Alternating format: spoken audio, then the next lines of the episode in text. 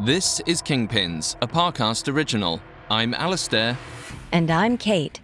Every day in May, we're featuring a quote by an iconic crime figure, teaching us, in their own words, what it takes to survive in the underworld. Today, we're remembering the words of Italian judge Giovanni Falcone. He spent most of his professional life trying to overthrow the dangerous Sicilian mafia. As a key player in the anti mafia investigations, he was a constant threat to Sicily's mobsters, and in return, mobsters were a constant threat to Falcone. But he never wavered in his pursuit of justice. His bravery rings true in one of his more famous quotes He who is silent and bows his head dies every time he does so. He who speaks aloud and walks with his head held high dies only once.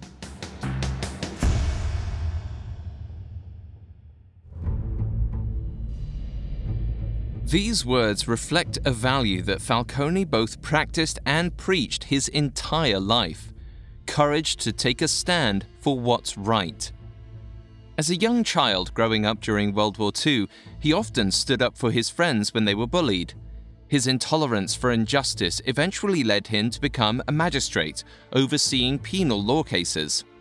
The Mafia's reign of terror had strengthened during the reconstruction of Sicily after World War II. By the time Falcone was a judge in the 1970s, their narcotics trade led to even more violence in the streets. Brutal beatings and bar shootings were regular occurrences, and anyone who tried to stop them would meet the same fate. One day, in 1979, a judge who was trying to prosecute mafia members was shot to death in his car. The assassination served as a warning for most other public officials, but for Giovanni Falcone, it was a call to action. Shortly afterwards, he joined Palermo's prosecution office, where his passion for justice proved stronger than his fear of death. Falcone believed that if he stayed silent just to preserve his life, he wouldn't be truly living at all. In that sense, death occurred every moment he let fear win. Falcone's determination, however, was not without its consequences.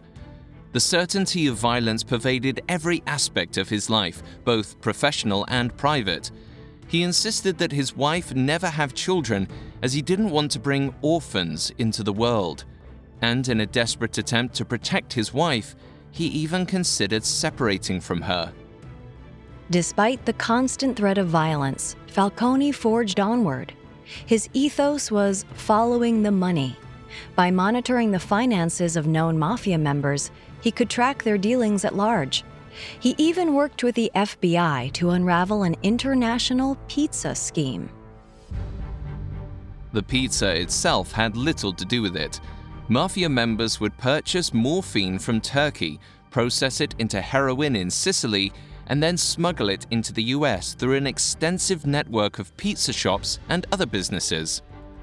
Using the follow the money tactic, Falcone and the FBI tracked and arrested Sicilian godfather Gaetano Badalamenti in 1984. Success came at a price.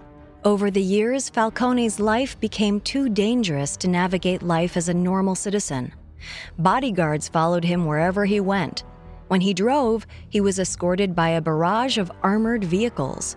All of his investigations were conducted from a bazooka proof bunker underneath the city's courts.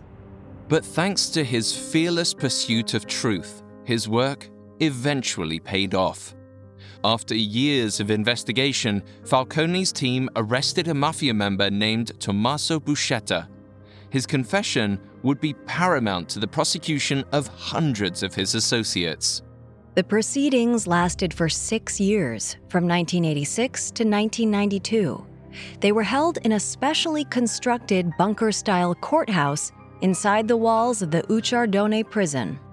Over those six years, Sicilian prosecutors indicted 475 mafiosi for a multitude of crimes. They were convicted based on testimony from Buscetta and several other mobsters turned informants. By the end of it, 338 people were sentenced to a total of 2,665 years in prison, not including the life sentences handed to 19 bosses. But the standing mafia leader Salvatore Riina wasn't going to let Falcone walk away unscathed. In 1992, he caught wind that Falcone would be returning from Rome to Palermo on May 23rd. Riina instructed his men to arrange 13 barrels loaded with nearly half a ton of TNT under the A29 highway near the airport. As Falcone and his wife drove into town, followed by a car of three agents, the explosives detonated, killing all five people, including Falcone.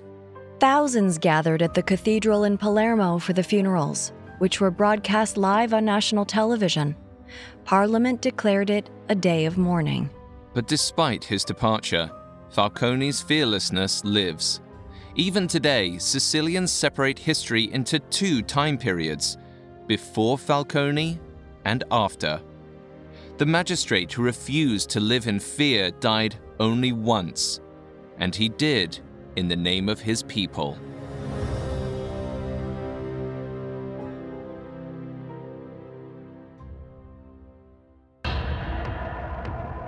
Thanks for listening.